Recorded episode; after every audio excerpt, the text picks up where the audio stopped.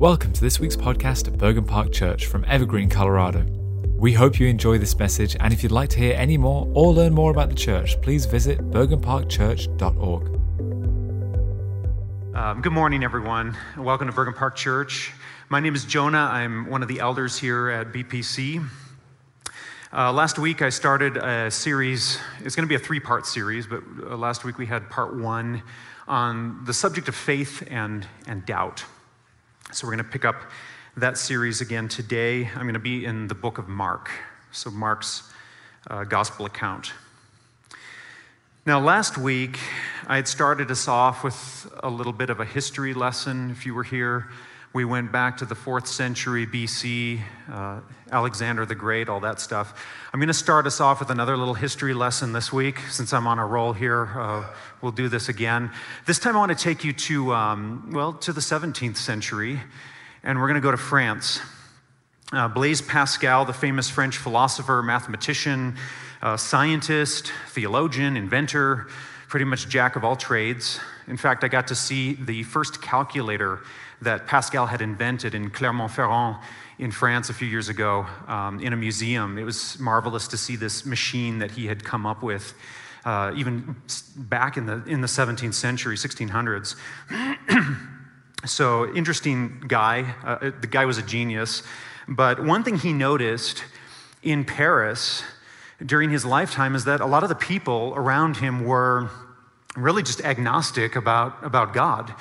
Um, they were indifferent. They just didn't seem to care. Uh, it's not that they were hostile toward belief in God or, or, or the Christian faith, but they just really weren't interested. The evidence didn't convince them one way or another.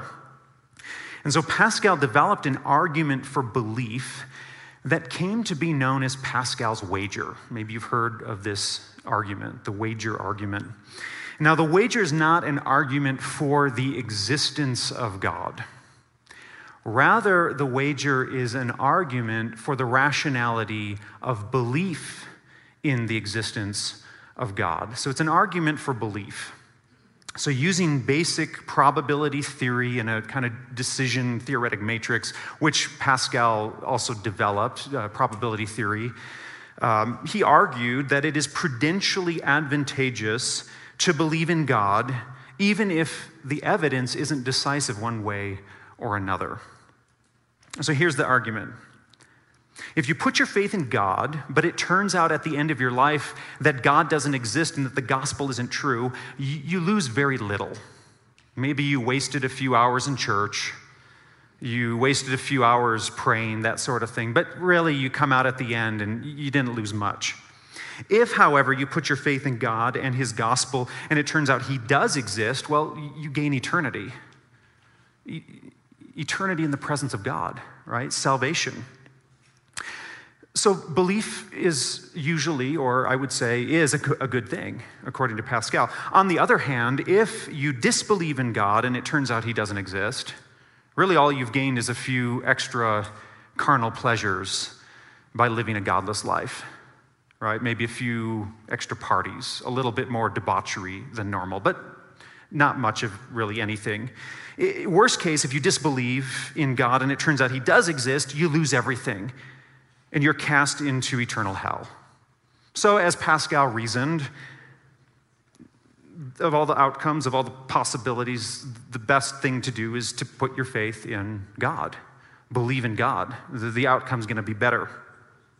So this was an argument against uh, atheism, against agnosticism.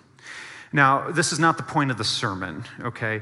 Um, a lot of ink has been spilled in evaluating this argument. I'm not going to go into any more detail on it. In fact, according to Nicholas Rescher, a philosopher of, of, of Pascal, uh, his wager and, and other theories uh, related to his philosophy, uh, most theologians treat the argument with lofty disdain.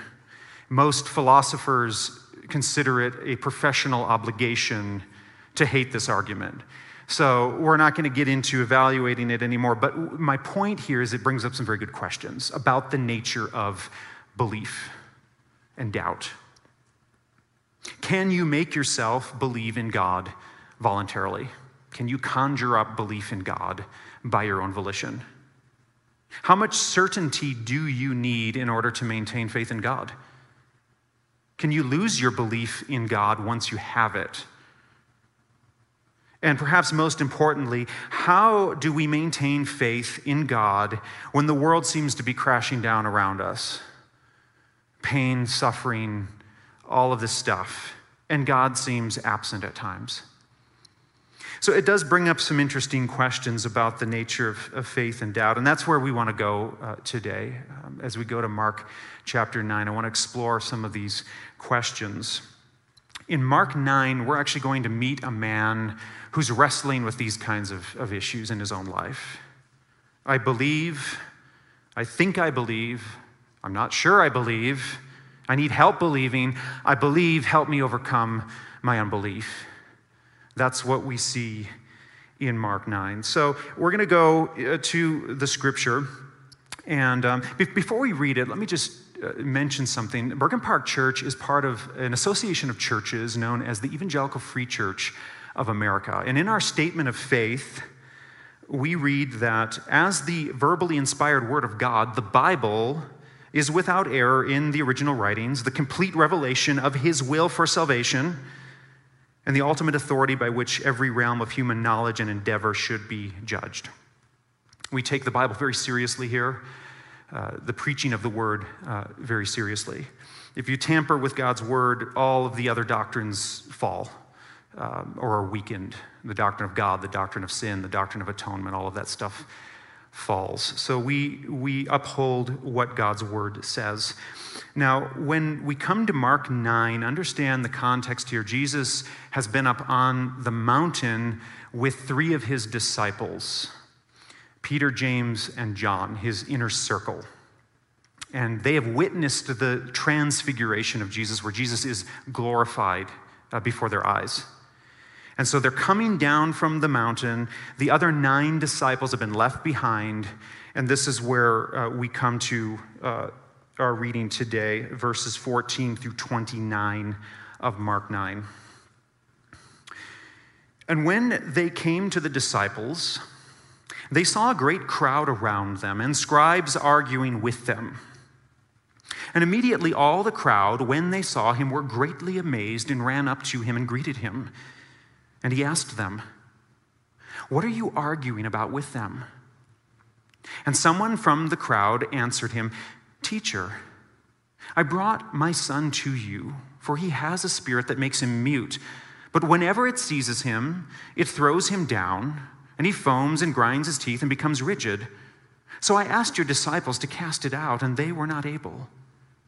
And he answered them, "O faithless generation, how long am I to be with you? How long am I to bear with you? Bring him to me." And they brought the boy to him. And when the spirit saw him, immediately it convulsed the boy, and he fell on the ground and rolled about, foaming at the mouth. And Jesus asked his father, "How long has this been happening to him?" And he said, "From childhood. And it has often cast him into fire and into water to destroy him. But if you can do anything, have compassion on us and help us." And Jesus said to him, "If you can, all things are possible for one who believes." Immediately the father of the child cried out and said, "I believe, help my unbelief." And when Jesus saw that a crowd came running together, he rebuked the unclean spirit, saying to it, "You mute and deaf spirit, I command you, come out of him and never enter him again." And after crying out and convulsing him terribly, it came out. And the boy was like a corpse, so that most of them said, "He is dead." But Jesus took him by the hand and lifted him up, and he arose. And when he had entered the house, his disciples asked him privately, "Why could we not cast it out?" And he said to them, "This kind cannot be driven out by anything but prayer." This is the word of the Lord. Heavenly Father, we are grateful for this opportunity this morning to open your word, to read what it says, and to allow your Holy Spirit uh, to convey, to, to show us the meaning of this passage. We ask, Lord, that you would guide us in this study. Help us to see things that we have not seen before, to be renewed in our faith and our knowledge of you. and to put these things into practice for your glory. In Jesus' name, amen. So the story we just read illustrates really the complexity of belief, of Christian belief. See, the climax of the story isn't really the miracle itself. I think what we need to see here is that it, the, the climax of the story is this interaction that takes place between Jesus and the father of the demon-possessed boy. Really, verses twenty-two through twenty-four are at the center of the story. So as I mentioned previously, the story picks up following the transfiguration of Jesus. So Jesus and his inner circle, Peter, James, and John, are returning from the mountain, and they find this kind of, well, you could say tempestuous crowd, right? And the reason for the perturbation, according to verses seventeen and eighteen, seems to be centered on the fact that the nine other disciples are unable to heal this demon-possessed boy. This father has brought the boy to them, and they are unable to cast the demon out. Now, bear in mind that prior to this, the disciples have already had experience with healing, with casting out demons. If you go back to chapter six of Mark, you'll see that Jesus has already sent out the disciples in power to perform miraculous signs and wonders. So it seems strange here that they're unable to heal this boy, but their inability to heal him is explained later in verses twenty-eight and twenty-nine. Jesus says that this particular demonic influence cannot be overcome apart from prayer. Some translations will also add the word fasting, which appears in later manuscripts. And so when we're developing uh, modern translations of Scripture, generally scholars are going to look at the earliest uh, texts that we have in the Greek language. Um, some of the older or, or the, the newer texts will add words from time to time. So some versions of our modern Bible will say, and fasting, okay? But it's not really too important here. Um, the idea, really what this means is that the disciples may have actually forgotten the power by which miraculous signs are performed, right? Our authority over the spirit world is tied to Christ Jesus, who has all power and all authority. This is why when you go to passages like Ephesians chapter six, the armor of God, it says put on the armor of God, right? Not the armor of man, the armor of God. The power, the authority is in God. This is why when you go to the Great Commission in Matthew twenty-eight, Jesus sends his disciples out in his authority, in his power to preach the gospel and to baptize the nations. So Jesus has gone up onto the mountain for the transfiguration, and it may simply be that these nine other men have forgotten the power, the authority by which they are to cast out demons. We lose our effectiveness when we take our eyes off from God, off from Christ. So back to the boy. The demonic spirit in the story has caused muteness and seizures. Now, in our modern kind of scientific minds, we want to attribute the boy's muteness and seizures to epilepsy or some sort of other probably psychological or neurological condition, right? But bear in mind that Scripture recognizes a demonic influence at play. Okay, there's no doubt here that this is a demon that has caused this. So we're not going to dismiss this as a mere physiological or psychological problem, okay? Um, we're not going to be embarrassed by the reality of a spiritual or immaterial world.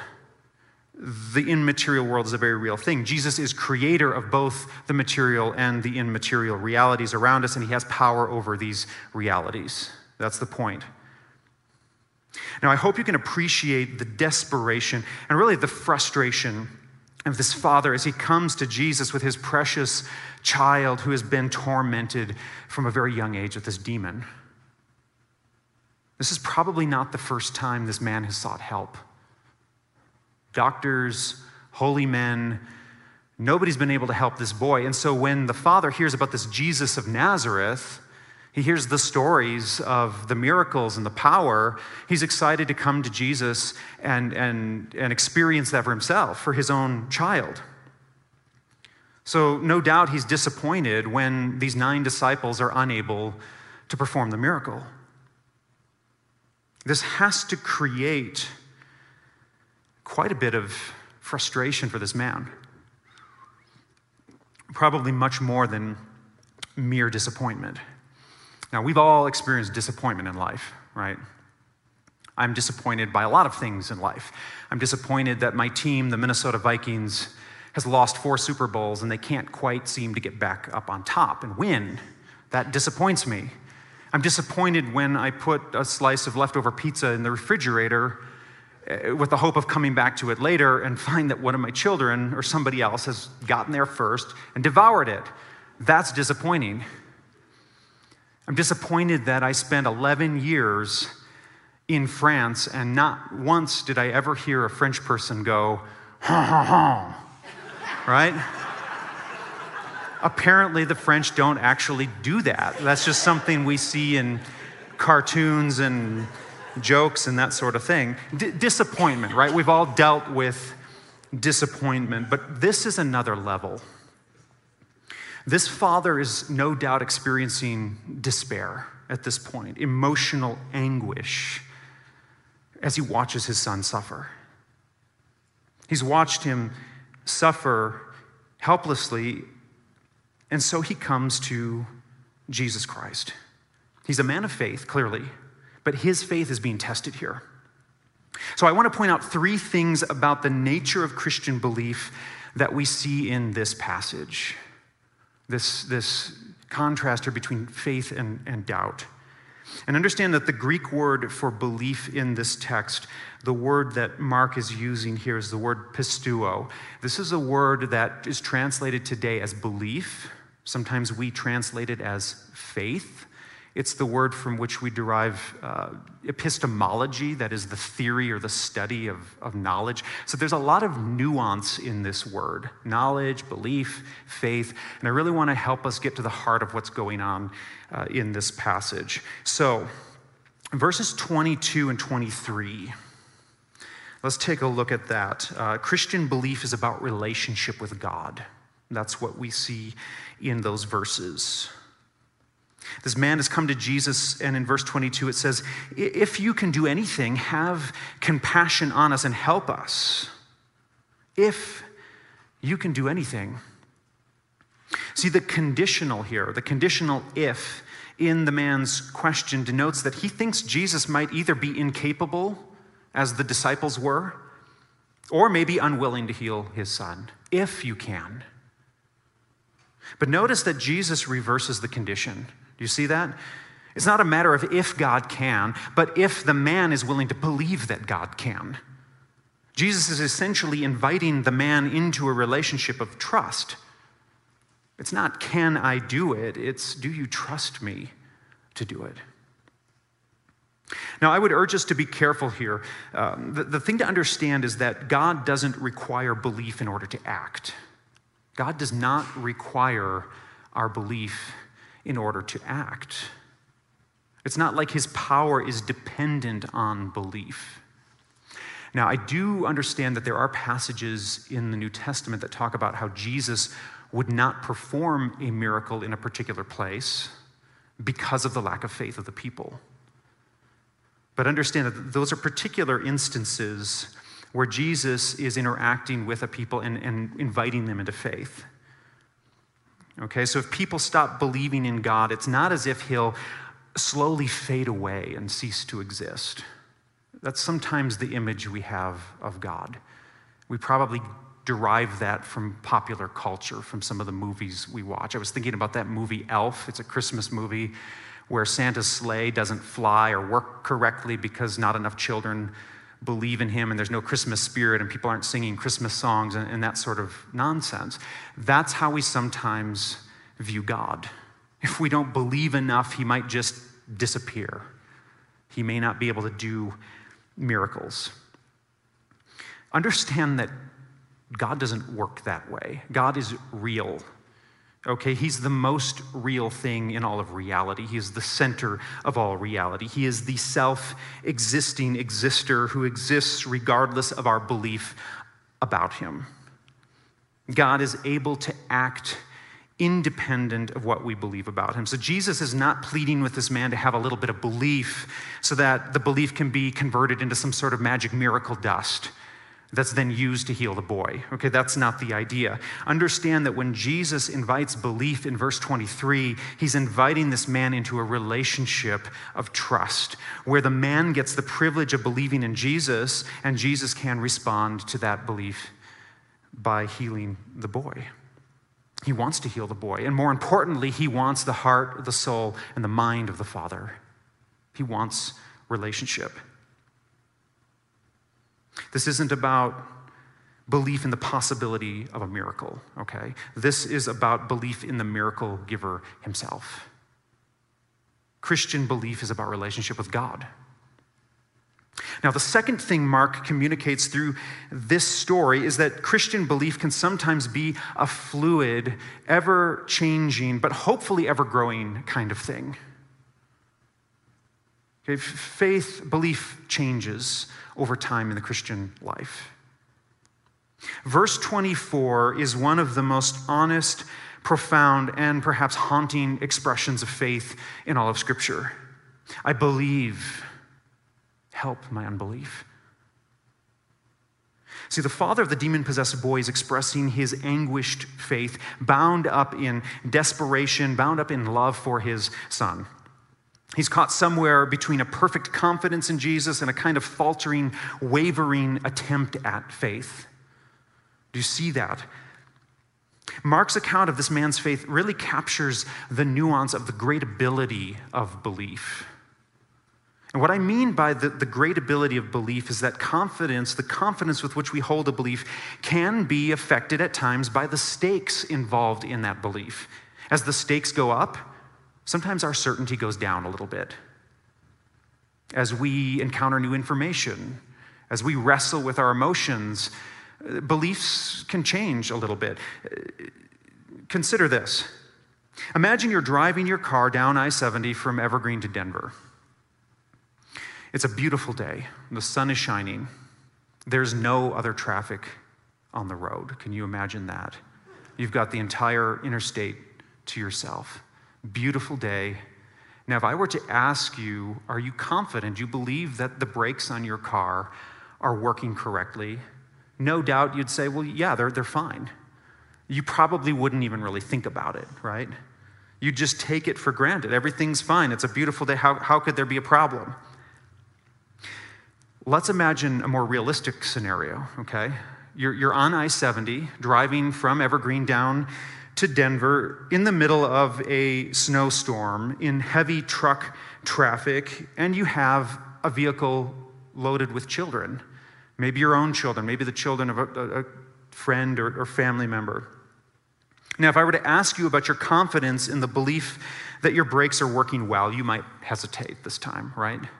The, the stakes have gone up. Maybe your confidence has gone down a little bit.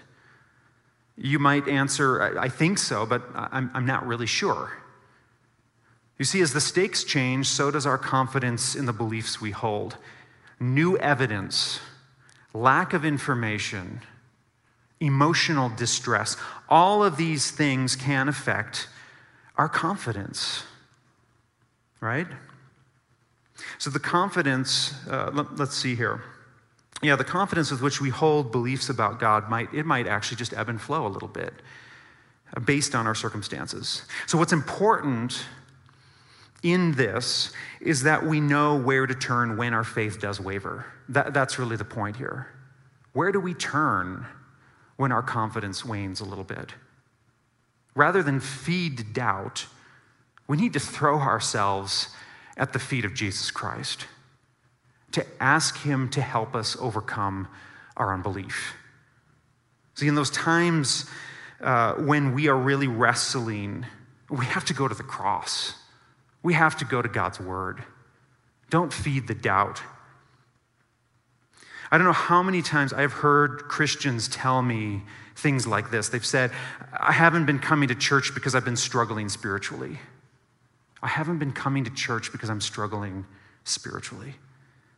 I haven't taken communion because I felt distant from God. I've needed a break from the word because I'm wrestling with doubts. Have you found yourself in those situations? I would urge you, if that's where you're at, throw yourself back into fellowship. Partake in the sacraments. Take communion. This is a nourishing grace from God to sustain us, right? When your faith is weak, preach the gospel to yourself. And if you can't, then find somebody that can preach the gospel to you. Don't feed your doubt. Don't give the devil a foothold. Third, Christian belief is a gift of grace from God. Now, when the father of the demon-possessed boy asks Jesus to help him overcome his unbelief, he's actually, he's praying for divine intervention, right? He's asking that God would reach into his life and actually give him the faith needed to overcome this, this situation. This is faith he cannot conjure up by his own will, by his own volition. So we're still in verse twenty-four. And what we see here is that there's a voluntary and really an involuntary aspect to Christian belief. Okay, it's kind of a, a strange thing, but belief is nuanced. Belief is, is rather complex. There are things you don't have to decide to believe.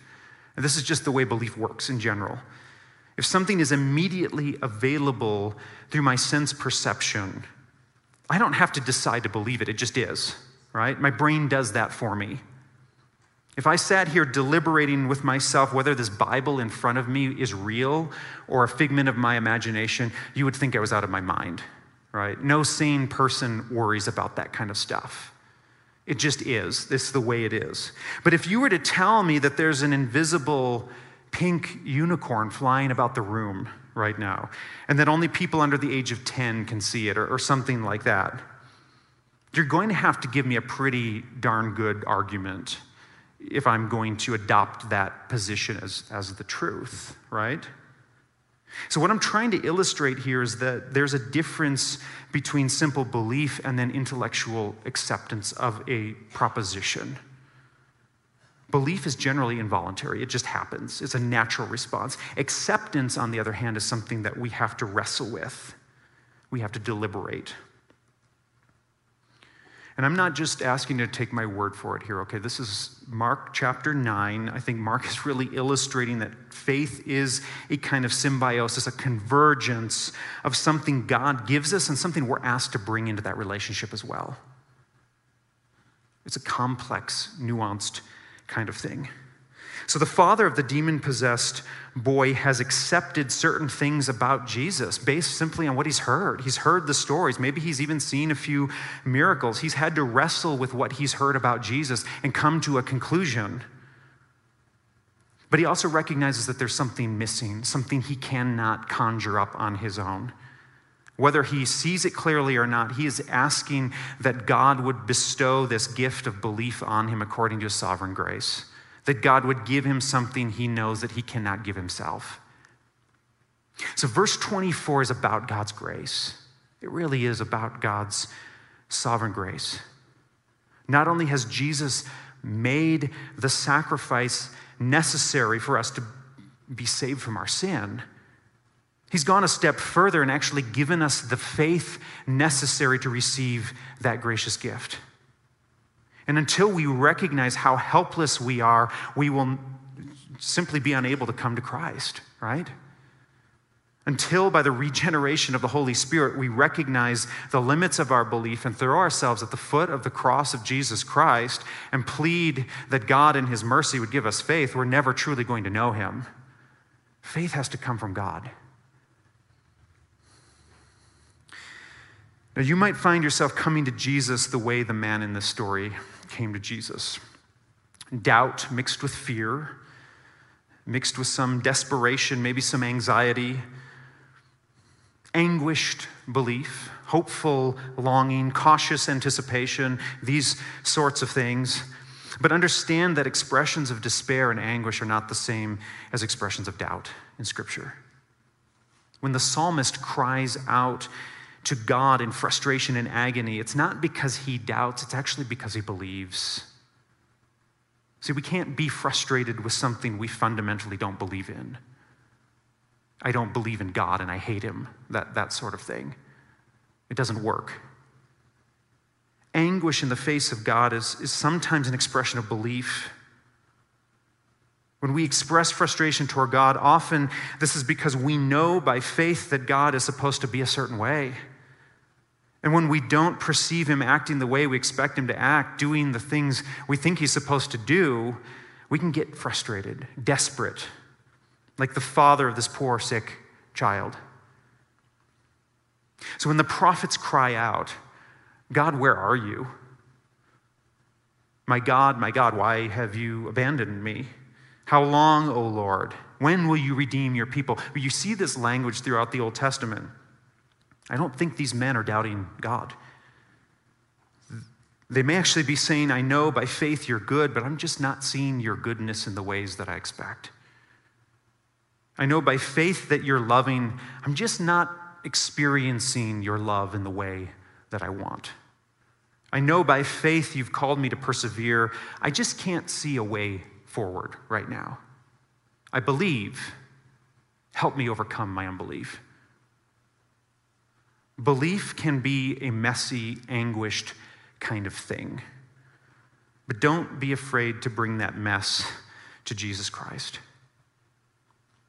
Our mess of sin and rebellion, this is what has separated us from God when we fell dead in the Garden of Eden. But the mess of the cross, the violence of the cross, is what God has used to take our sin, to take our shame, and to restore us to life everlasting. Right? God, in his mercy and his compassion, he wants to fortify our belief and he wants to vanquish our doubt. He's calling us out of doubt into belief. And if we really want to know him, I think we need to get better at, at this prayer. I believe, help me overcome my unbelief. Let's pray. Heavenly Father, um, we do confess that at times we live in anguished belief.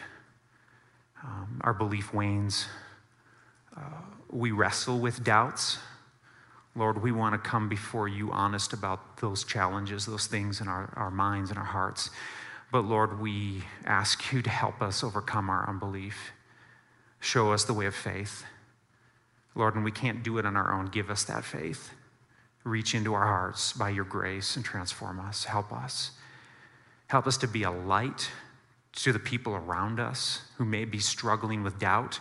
Help us to be a light to the community, to this community. People living in agnosticism, people who may never have really given it much thought. Lord, help us to point people to the truth of the gospel, that by your grace you sent Jesus Christ as a sacrifice, an atoning sacrifice, so that if we have faith in him, we will live. Help us to live in that truth. In Jesus' name, amen.